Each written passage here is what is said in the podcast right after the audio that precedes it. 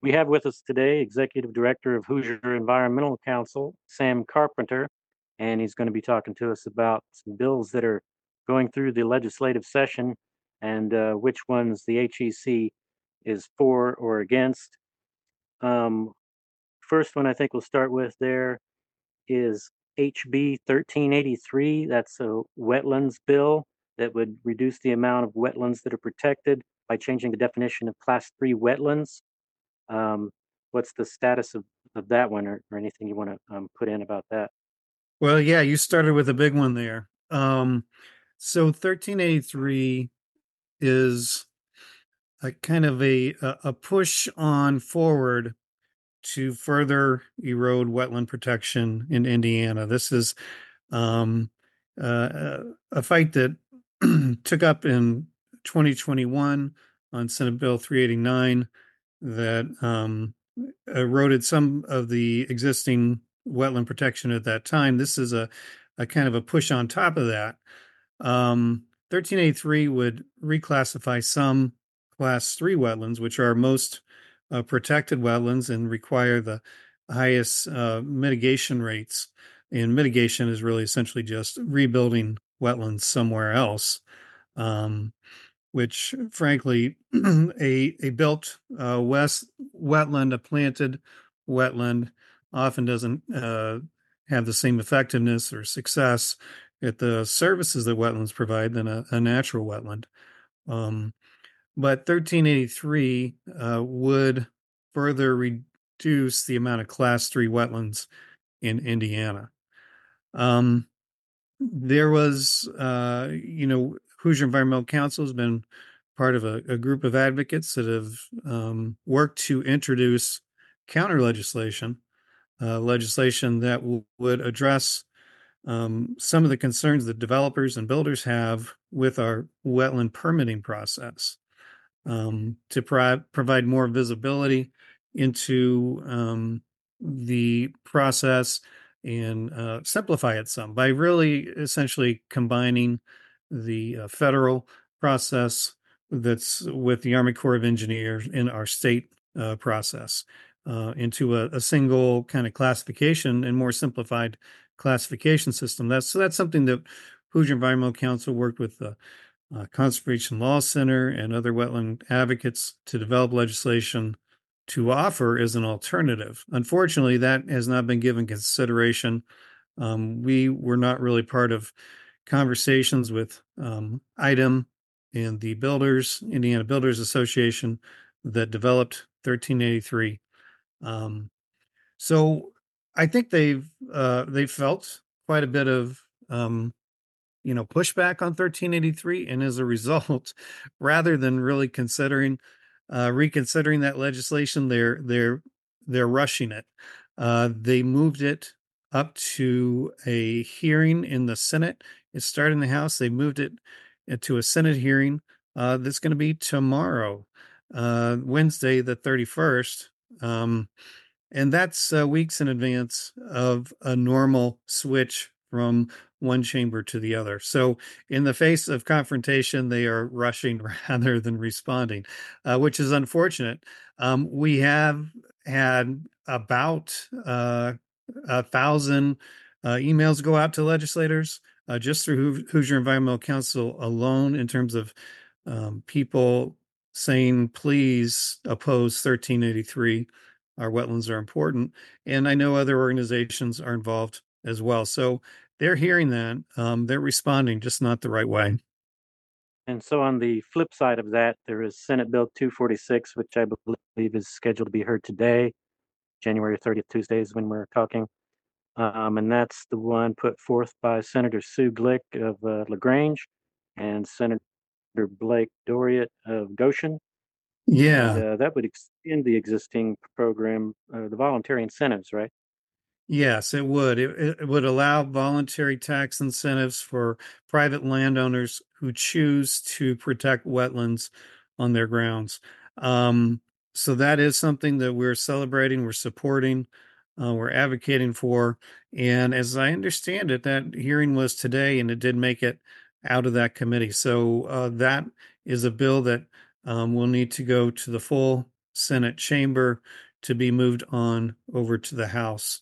Um, but we appreciate that Senator Glick has put that forward um, and been an advocate for wetlands, and um, we're seeing some progress on that bill. It is good to see have those areas to uh, to celebrate and support uh, when we're faced with so many um, bills that actually uh, go the, put move uh, Indiana in the wrong direction toward environmental sustainability. One one other thing I'd like to add on about 1383. Um, so right now there is a proposed massive water withdrawal from the Wabash River over to Boone County Leap District. I've heard different uh, numbers in terms of the miles, but about 35 miles of pipeline that would uh, transfer up to a 100 million gallons of water per day to support a development in Boone County called the Boone County Leap District. Um, the Indiana Economic Development Corporation, the IEDC, has said that that water is needed to support uh, advanced manufacturing that they want to attract to that leap de- development. And and they say that central Indiana has a projected shortage of water.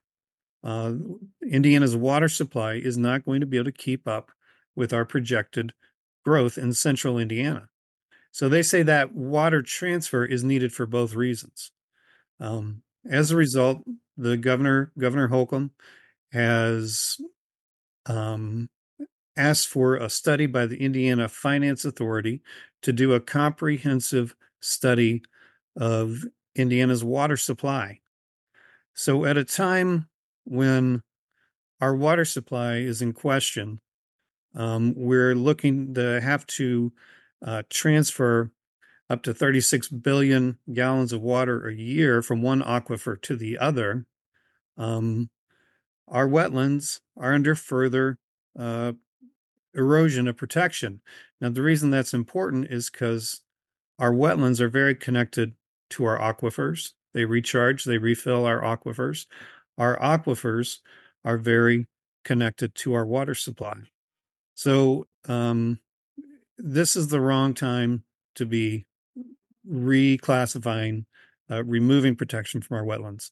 Um, we really need to be focusing on our wetlands as being part of our comprehensive water strategy for the state. And so does, uh, I guess there are two bills,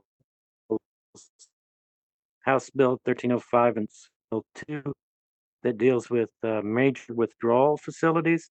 Does is is that to do with, with that project as well? Yeah. So right now we don't really have uh, any sort of regulation or permitting around water withdrawals. Um, major water withdrawals. Um, I'm not sure what the number is, is. Is, I think it's like 10 million gallons a day, or uh, or what is considered significant, um, are supposed to be reported to DNR, uh, Department of Natural Resources. There's just a uh, requirement to report it. There's no permitting or anything along those lines. So really, um, when you're withdrawing water, um, because it's coming from the aquifer, we're all connected. All our wells, all our water is connected underground through these aquifers.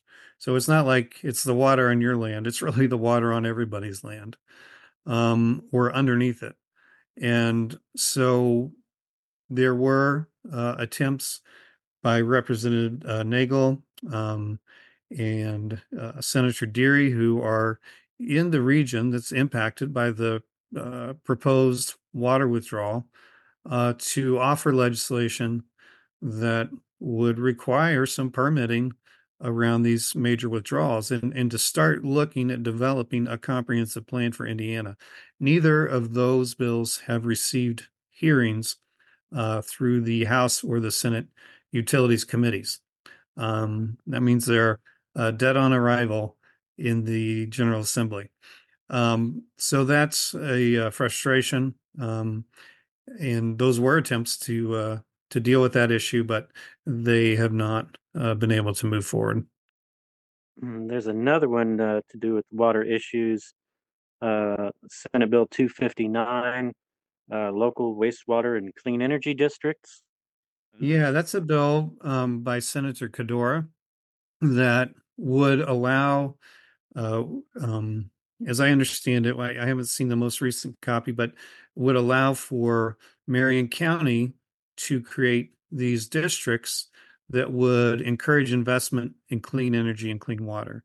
From the clean energy standpoint, there's cost savings that come with clean energy, with renewable solar, um, that and, and efficiency uh, standards that can actually um, go toward the um, cost of the installation. So it would allow a funding mechanisms to uh, put those future cost savings toward the initial development in investment. Um, so that's something that's done in a number of states. And so that was a good bill that we supported. Unfortunately, uh, that one does not look like it's going to move forward in this session. Mm. Well, I see another one that you guys are for is uh, House Bill 117. And uh, I guess that's to do with grants for schools to do lead testing. Yeah, this is one of our uh, positive areas that um, uh, Representative Jackson has helped uh, move forward um, a bill that would allow uh, grants for lead testing for for schools and rem- remediation. Um, there's also another bill around lead that is uh, SB 5. It's a bipartisan bill that would allow easier access to lead service lines so and so that they could be uh, more easily replaced um, and and less costly in that replacement. Um, you know, Hoosier Environmental Council has been involved with lead um, issues through uh, uh, contract that we have with the Indiana Department of Health. Um, we have a program where we have been uh, educating, raising awareness about the importance of lead testing among young children. We're we're working, partnering with the NAACP and the Minority Health Coalition in the um, in 10 different communities around the state um, to encourage uh, lead testing among kids. Now, uh, preliminary results uh, we've had over uh, through our partners have had over 10,000 conversations, interactions with people, and we've seen over a 12% increase in testing in those communities where we're active. Um, and that's compared to about a 3% increase in communities that we're not active in. So, um, lead and health and child's health is something that's important to us. And um, we're seeing that, um, seeing some good things happening in the legislative session around lead health. Uh, you know, the the um, harmful impacts of lead poisoning among young kids as well. So we're encouraged to see that. And I believe that SB 5 has passed the. Yes, I think both of those bills are progressing. Um, and I don't have the latest uh, update on that. Uh, kind of at my fingertips right now, though. You know, water issues is uh, is is a lot of what uh, you guys are dealing with right now. And another one that relates to that that you guys oppose is uh, 1399 uh, about PFAS, and apparently it wants to limit the definition of, of these forever chemicals. Yeah, and the concerns about the PFAS is one is they're they're everywhere. Um, they're in our um, nonstick kind of. They have a nonstick quality because they're these very um, tightly bound molecules that um, hold together so tightly they they don't really degrade over time. Uh, but they've been used in like nonstick cookware. They've been used on liners of uh, pizza boxes. They've been used in our clothing. Um, that kind of waxy material. If you uh, buy, uh, you know, cat or dog food, in that type of old kind of paper waxy bag has PFAS. Um, and uh, so there's um, there was a bill last year that required reporting on um, like blood tests on uh, firefighters that are exposed to PFAS through firefighting foam and uh, firefighting gear, and to monitoring monitoring their health. Um, and that was an acknowledgement that that PFAS are harmful. Um, they do have detrimental health effects, um, and that went through um, with uh, bipartisan support. Um, now, kind of as a result of that, um, getting ahead of any future potential regulation, um, this bill has attempted to limit the parameters or the definition of what PFAS material can be regulated, even though there is no state regulation of PFAS. They're saying, well, if there were a regulation, we want to limit it to this very narrow definition. Um, so it's kind of uh, it's it's trying to get ahead of a potential um, limitation of accountability for these toxic materials that are going into our waterway um, and into our bloodstream. The the the reason they're called forever chemicals is because they don't break down. And so even though you might get very small exposure, over time they accumulate and they build up in your body, and that's when you start having these negative health impacts. So the Environmental uh, Protection Agency, EPA is looking at federal regulation of PFAS. Um, and so that's where you know if if we put state uh, limits on regulation uh, that will be um, outweighed by the federal. So um, this is kind of a silly bill because it's we don't even have state regulation and they're trying to limit the regulation. Uh, we are opposed to it uh, but it does seem to be moving forward. Yeah, my uh, dear friend actually that I took care of in home hospice was in his early 80s, and he passed from metastatic metastatic renal uh, cancer, and kidney cancer is one of the things that's associated with the PFAS. I mean, it's not not an abstract issue to some of us out here. no no i'm sorry to hear that What's in, what's the um, next bill that you would like to focus on? There's, there's a few that you're pro that are positive ones. Another, see, opposition one is to do with the uh, bobcat hunting. Yeah so Yeah, um, this is kind of a a case of the of what we see is the Indiana General Assembly overreach in terms of telling um, uh, governmental agencies what to do. So they are the Department Department of Natural Resources has the ability to create a bobcat uh, hunting season uh, to take bobcat uh, in Indiana uh, if they deem that they are not endangered. Uh, bobcats were once an endangered species in Indiana, um, but there's no, been no real scientific uh, survey or study of their, um, you know, their numbers now in different parts of Indiana. There's only been, uh, you know, sightings that people have reported, um, and they're using that to base the uh, assumption that um, bobcats are no longer endangered.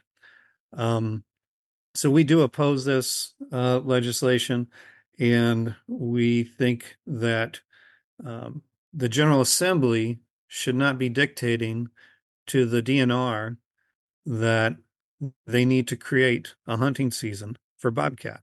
Uh, the DNR has that ability to make that decision based on uh, doing a more thorough and scientific study of bobcat numbers. Um, and so, why then uh, tell them they have to do that by July 2025, uh, which is, I believe, the uh, the date. Um, so that's a uh, that is another piece of legislation that we're opposed to. Okay, the House Bill eleven sixty-five, the regulatory sandbox. Yeah. Um, so this is a uh, allows for consideration of bypassing health and environmental regulation um, in some instances for new business development development. So um, for communities, um, I mean, this could be seen as an environmental justice issue for communities that have received the brunt of bad um, environmental policy and decision making um, that have had the high concentrations of different contaminants, um, air quality uh, issues. Um, here is a bill that offers a way for businesses to bypass health and environmental concerns. Um, so, yeah, we're in opposition to that. Um, one, unfortunately, a theme within the Indiana General Assembly is to uh, remove the um, expertise um, that's within the agencies uh, of IDEM, of uh, Indiana Department of Environmental Management, uh, DNR, um, other agencies, uh, the Office of the Chemist, um, to remove the ability for them to use their expertise to create rules and guidelines um, and kind of handicap them doing that. Another bill that does that is Senate Bill 297. Um, this is a rulemaking bill that would require that uh, agency rules that would have a fiscal impact of a million dollars or more first be approved by the Indiana, Indiana General Assembly. So, uh, telling the agency, no, you can't make a rule um, uh, related to your expertise, uh, related to the legislation that we've passed. Um, if it's going to have uh, this fiscal impact, um, then first the Indiana General Assembly has to approve it. Now, I don't know about you, but I would rather have uh, people with trained professional expertise making decisions about uh, rules and regulations rather than our politicians who have to deal with you know a thousand different bills in a session. Um, they don't have the expertise to make those determinations. Um, that's why we have government agencies. So this bill uh, would again put a, a, limit. This is similar to uh, a bill last year that uh, removed the ability of the office of the chemist to make determinations about pesticides. Um, instead, the General Assembly wanted to uh, approve uh, new pesticides coming onto the market or, or disapprove. Um, so this is a uh, a theme that uh, is continues on within the Indiana General Assembly. Uh, there's a couple more that I'd like to talk about if I can. Sure. Um, one is um, a bill. It's called uh, HB 1193. This is a bill that Representative Hamilton put forward uh, to support uh, the development of community solar in Indiana. Unfortunately, this bill has not progressed. Uh, looks like it's not going to receive a committee hearing and uh, therefore uh, has died in the House. Um, but community solar is an opportunity for Hoosiers to benefit from clean renewable energy um, with a lot of the barriers taken away.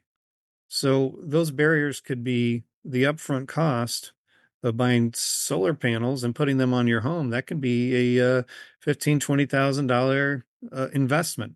Uh, that's not uh, available. Uh, that's not an available option to a lot of uh, Hoosiers. Um, another um, barrier is uh, you might have a home that doesn't have a good roof for solar. You might have live surrounded by trees. Um, you might have a, a, a roof like mine that it's just an odd roof and it doesn't work very well. Um, or you might live in an apartment and you don't own a home. Um, so community solar um, is a way for you to benefit from renewable energy. And those benefits are one, uh, it's affordable. Uh, people who subscribe to a community solar plan typically will get 10 to 20% savings on their utility bills, on their electric bills. Um, there's no upfront cost to sign on. The um, other thing is that you get a, a clean power source in your community. And so you're not having the, you know, detrimental impacts of coal burning or fossil fuel generation um, on the uh, pollutants that they put in the air and our water and into our atmosphere. Um, so you have a clean source in your community. Uh, you have the investment that goes right into your community. Um, and that uh, smaller scale uh, solar development up to five megawatts um, gets connected to the local um, distribution grid. Any sort of connection that needs to be made or any sort of upgrades that need to happen to enable that are pi- paid by the developer. Uh, that means uh, utility rate uh, payers are not paying for that expense. They're not uh, covering uh, that expense. Um, so there's uh, upgrades that come to the distribution grid, and with the increased local power generation um, that goes to the homes in that surrounding and businesses in that surrounding area, there's not as much need for the transmission grid. So the transmission grid is a grid that uh, you know moves our electrons um, hundreds of miles at times to get to where it's the where the need is. Um, that's uh, to uh, pay for upgrades to those transmission um, systems is very expensive. It's costly, and it, it can take uh, many years for that to happen. Um, the more power we can generate locally, um, the less transmission upgrades that we're going to need. So there's so many benefits um, with community solar. So if it's so good, then why why don't we have it? Um, the reason is is because it it requires participation, cooperation with the investor-owned utilities that uh, dominate power generation in Indiana. Um, you can't have a community solar program if you don't have ready access to customer bills um, so that you can provide a credit on those bills for the power that they um, get credit for through the community solar um, facility. So we need legislation that uh, enables or requires the commitment from the utilities to participate in these programs. Um, the uh, utilities see this as a uh, potential, you know, taking away their market share. Um, and so th- they have not enabled it. It's the same in every other state. Um, it only happens if there is uh, legislation that enables it. Uh, fortunately, uh, community solar is something that's growing around the country. Um, we're seeing even our neighbor in Ohio um, with community solar legislation that seems to be moving forward. Uh, Wisconsin, um, Illinois has a strong community solar uh, program, Minnesota. Um, so hopefully we'll see progress with community solar. Uh, Hoosier Environmental Council is part of a coalition uh, called the uh, Hoosiers for Community Solar, um, and we're active participants in that and want to see um, bipartisan legislation, uh, you know, put forward in a future year to uh, get this moving forward. Uh, I think you mentioned once Senate Bill 177, which is agrivoltaics. Um, this is a bill that Senator Yoder has put forward. Um, it seemed to get some bipartisan support, but it uh, ultimately it sounds like it's not going to move forward. Uh, unfortunately, um, agrivoltaics is the combination of uh, solar and agriculture in the same space. So that can come in different forms. Um, it can come with uh, sheep grazing in amongst the panels um, and providing that grazing pasture. And there's uh, many examples of this working. Um, it can come in the form of shade crops um, being grown within the um, in amongst the solar panels. Um, it can come in the form of uh, beehives uh, with uh, pollinator friendly uh, planting in amongst the panels and then uh, beehives uh, in as well. There's a lot of different forms of agrivoltaics. Um, Purdue has done a lot to study this issue and, and look for ways to co-use land with solar generation and excuse me agriculture and um, so that bill, um, while it has seen some bipartisan support, unfortunately, I think it is not going to move. But I think it um, it'll come back next year and hopefully be a little stronger. Now, this is really important, and and this this is another reason that community solar is important as well. Um, Indiana, along with the rest of the nation, is experiencing a transition to clean renewable energy. There's an energy transition that is going on in our country, uh, in the world, um, and in Indiana. So that means more solar, more wind, um, and coal, fossil fuel, coal is being phased out of uh, from our energy generation. Now, to do that, we need to build a lot of solar. We need to have a lot of wind. Um, and we need to have battery storage um, and other, um, you know, steady, uh, constant sources of electricity generation as well. Um, so we have these, Indiana has a pipeline of large renewable projects. Um, hundreds of megawatts, uh, or even I, you know, last time I looked, it was around five gigawatts, um, and that does mean acres, many acres of uh, farm ground being transferred to solar or wind. Um, and there's a big pushback in rural communities on siting these projects. Um, so there's um, different reasons for that. One is it's it's different. Um, it's a change in the landscape, and um, eh, you know, change is hard. And but there's a there's other reasons too. One is a misinformation about what's going to happen um, to that land or to the uh, power um, in that area. Um, but agrivoltaics is a way to think okay, we can still use the land for agriculture while the um, land is being used for solar at the same time. So it's an important issue to study. Uh, now, interestingly, uh, Indiana's farm farm ground is already used for energy generation. About 20% of our crop ground is used for corn to grow corn for ethanol. Um, ethanol doesn't have many environmental uh, benefits. In in fact, it's a uh, net drain on our uh, environmental sustainability goals. So we could convert, you know, land that's used for energy generation through corn for ethanol to uh, solar and wind, and we'd have uh, more than enough land. Um, at the same time, also, um, we need these smaller local uh, projects like community solar.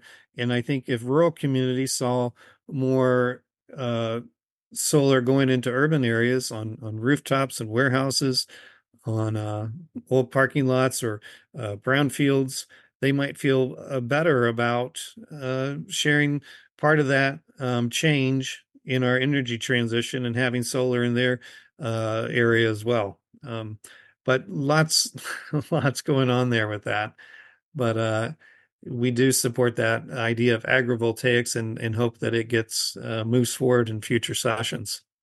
And yeah that would seem to be another revenue stream for farmers that are struggling a bit uh, fighting against kind of a lot of consolidation by large companies. So that would seem to be another tool for them. Absolutely it is. And you know farmers who are having a hard time finding the next generation to continue their farming. Uh, it might be the kids don't want to do that. um, and they don't have people to to to pass it on to. Um, but as as if they are part of a solar, um, if they have solar on their farm ground, then that's a great uh, way to fund their retirement um, and to pass on to to future generations. the The other thing is, it's important to realize that at the end of the life of that solar um, development, that land can be returned to farming. Um, if they have done like pollinator friendly planting um, with uh, roots that can go down, you know, many feet into the soil, um, that's actually be providing nutrients um, into that soil, making it better than it was before. So, uh, or if they have sheep grazing, you know, that's going to be improving that soil over years. So it's not, um, they're not losing that farm ground. They're using it for a different purpose and they can use it for whatever they want at the end of the life of that uh, solar development. The kind of overarching issue involved in all of these is climate change and building climate resilience. And so there's HB 1172, which uh, relates with to uh, climate resilience and economic growth. Uh, yeah, now is that uh, Representative Hamilton's uh, committee to study uh, climate? Yeah, um, yeah, and that's another one, unfortunately, that hasn't progressed. Um, but here's the thing: fortunately, Indiana is taking action on climate change, even though uh, climate change is a bad word among the uh, uh, many within the Indiana General Assembly. Um, kind of hesitant to raise uh, climate change um, because there's still a lot of uh, doubters about uh, climate change or the co- root causes of climate change, even though it's you know slapping us in the face on a regular basis. Um, the uh, Indiana is taking action, and, and here's why. Um, one is our corporations um, have renewable energy goals. They have uh, emission reduction goals. Um, so, you know, a lot of these big companies within Indiana are taking their own action to reduce their emissions level. Um, but the biggest reason, the biggest reason is through uh, federal incentives through the Inflation Reduction Act in the bipartisan uh, infrastructure bill that has passed in this last few couple years. Um, these are providing incentives and huge investment opportunities for all states, Indiana included. Um, one thing that Hoosier Environmental Council has done is one, we advocated to the to the governor's office and to IDEM to accept funding to create a climate pollution reduction plan. Um, they did that. Um, they took that step, so that's that's good. Uh, and now, um, IDEM, and on a regional level, it's uh, Central Indiana um, uh, Development, uh, Regional Development Authority, CIRDA, um, are both creating climate action plans. They've been seeking uh, input from the public about what to prioritize in their plans. Now, they will submit uh, for funding, federal funding, to implement these plans. So uh, we've been encouraging Hoosiers to get involved, to to say what they think is important, um, and we've been involved ourselves as, and uh, and we're actually pleased with the priorities. Um, you know, we wouldn't agree with um, it exactly the way they've done it, but a lot of the priorities for renewable energy, for efficiency, um, have come forward uh, for resiliency, for um, you know communities that would be most impacted by climate change. A lot of these things are coming forward. So there's uh, funded state programs that will be moving forward because of our uh, federal government. Um, even though our state um, uh, legislators are choosing not to take action or choosing to uh, not support bills that would help us take our head out of the sand and open our eyes and address the concerns in front of us. Um, even though that's their choice, uh, our state is still doing things because of the federal uh, programs that are available. So, uh, Hoosier Environmental Council has been engaged on that and uh, really pleased about that. And uh, finally, I think one of the last bills you guys are opposing that I know about is uh, HB 1382, which has to do with delaying fossil fuel, closures. I guess that might kind of relate to those dreaded ESG goals that and climate plans that corporations are putting together. Yeah. So, uh, 1382 was a bill that was introduced that would um, require permission by the Indiana Utility Regulatory Commission, the IURC, to close fossil fuel generation. It would do more than that. It would also uh, eliminate the ability to accept federal funds for renewables, incentives for renewables, to create new uh, clean renewable generation. Um, so very much an attack on our transition to clean renewable energy, very much of a uh, bailout, a uh, support, a uh, kind of give me Protection to, to kind of yeah a- to protectionism of established industries. yeah and and really coal um is the area that that is coming from it's coming from the coal lobby. Um the thing about coal is one it's expensive. Uh, the utilities are wanting to move away from coal because coal is expensive um, companies want the utilities to move away because their uh, costs are higher with coal um, You also have So- the lower air quality situation with businesses wanting to migrate to an area. That's one of the things they look at quality of life and things like air quality. Yeah, sure. Uh, air quality, uh, water quality, um, all these things are impacted negatively by coal. Um, Indiana has more unlined coal ash pits than any other state in the nation. Um, these coal pits are next to waterways because the uh, generation, the power plants require a lot of water to operate. Uh, they sit in these uh, unlined ponds. Um, they the the groundwater gets up into them, and then it leaches out uh, arsenic and mercury and other toxins into our groundwater. Um, there's a lot of expenses if you kind of factored in the impacts of the uh, health impacts, uh, the environmental impacts, the uh, climate impacts related to coal. Oh, I mean, coal by as it is now is expensive, but if you factored in those things, you'd realize it was many times as expensive than you realize. Um, so fortunately, uh, this bill doesn't seem to be uh, receiving a hearing. Um, we did uh, speak with the uh, author of this bill, uh, Representative Ledbetter, uh, and uh, and raised our opposition, um, and had a good conversation about you know alternatives. But um, this this bill does not seem to be progressing forward. Um, it did move forward in Kentucky. A similar bill, very similar language, just passed in Kentucky. Um, so we expect that this language will probably come back in a future session, and we will certainly be, you know, active on it in opposition if it does. Well, it sounds like, uh, you know, this is a federal election year when people are paying a little more attention to some issues.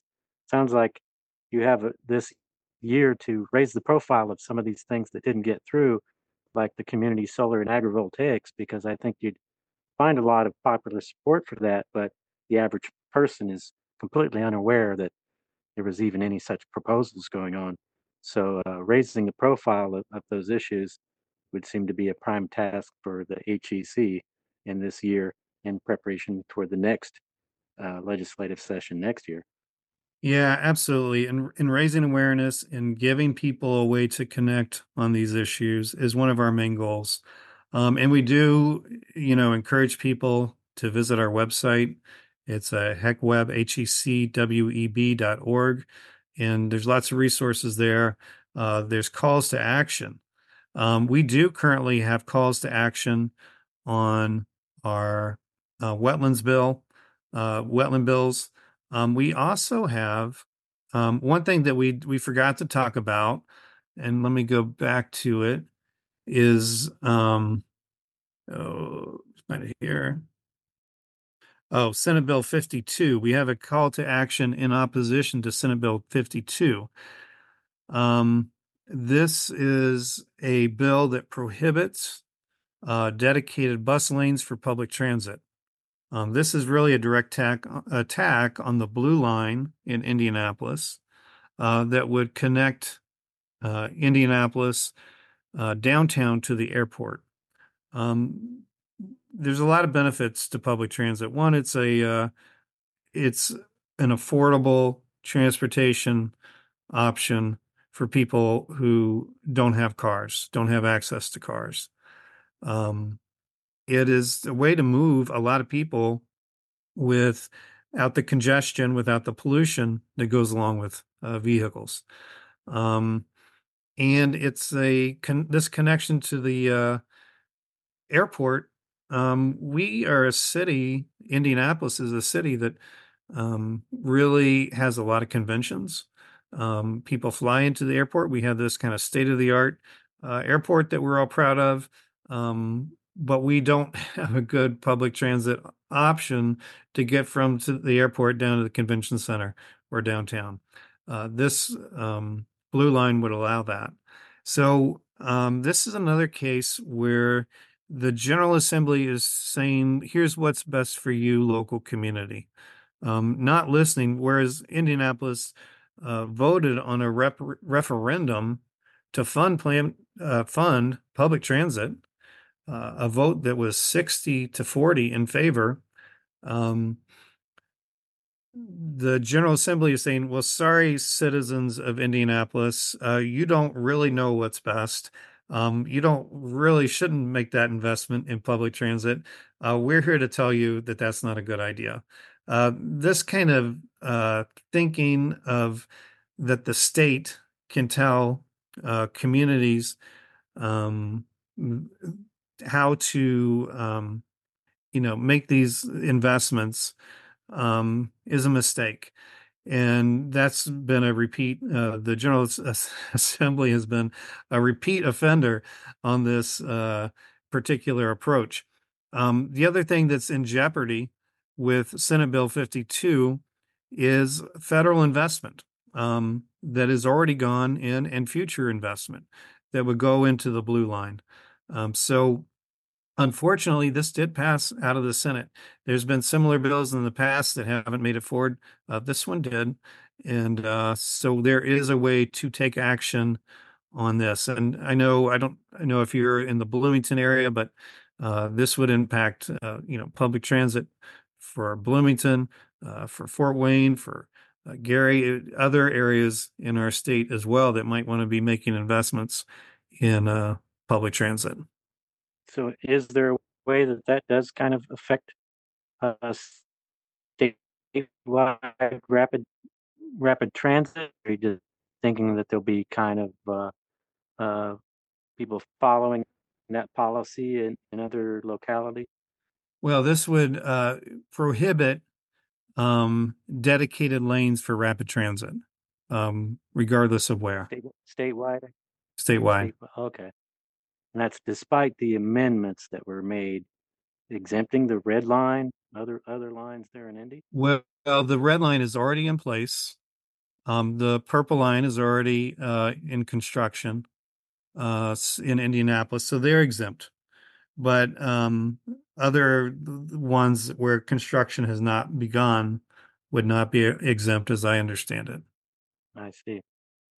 Well, great. I, I think that gives us a pretty good breakdown and uh, uh, people can you know find out who their representatives are that are involved in any of these bills at the HEC website. Is there anything else that uh, you want to highlight or any initiatives or Yeah, we're gonna have a conversation on uh we're gonna have a conversation on February 8th with our legislative team. It's gonna be a webinar. Um, people can sign up for that. It'll be in the evening. Um, let's see, uh, seven uh, seven p.m. that evening.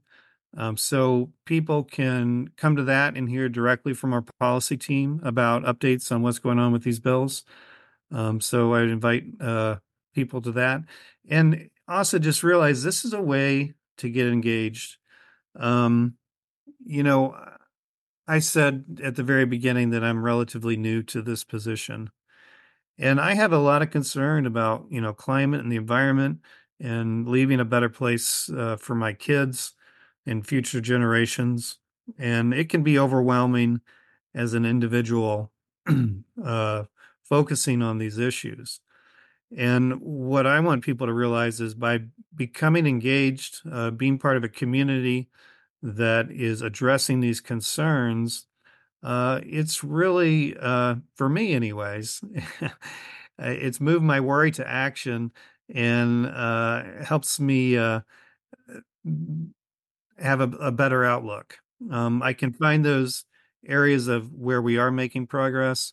Um, and so I encourage people to to get involved. Um, what we try to do is offer different ways um, based on kind of what's the circumstances in your life to get involved. So it can be as simple as like signing your name onto a letter, or it can be all the way to like reaching out and meeting with your elected officials. So there's uh, different ways, or just reading a newsletter and and keeping informed. Uh, that's the approach that we're trying to take and trying to reach as many Hoosiers who care about our environment and want to leave our uh, state a better place for our kids. Um, we're trying to reach as many Hoosiers as we can that way. Yeah, it's kind of a mental health regimen to, to uh, combat the climate anxiety that more and more people are are having, hearing all the doom and gloom and not knowing where to plug in to do anything about it. That's right. That's right. If we can change that, uh, the energy of that anxiety to uh, uh, proactive action, um, it at least, it, if nothing else, it, I think it'll improve our, our mental health, and and I think it'll have a different make a difference as well. I'm I'm seeing it happen. Well, great. Thank you, Sam. Um, I'm sure we'll be uh, talking in the future and trying to get updates uh, about anything that we should be aware of coming out of the the state house and what you guys have going on uh, across the state. Yeah, well, thank you. Thanks for the opportunity and thanks for your interest in this. And uh, I appreciate the chance to speak with you.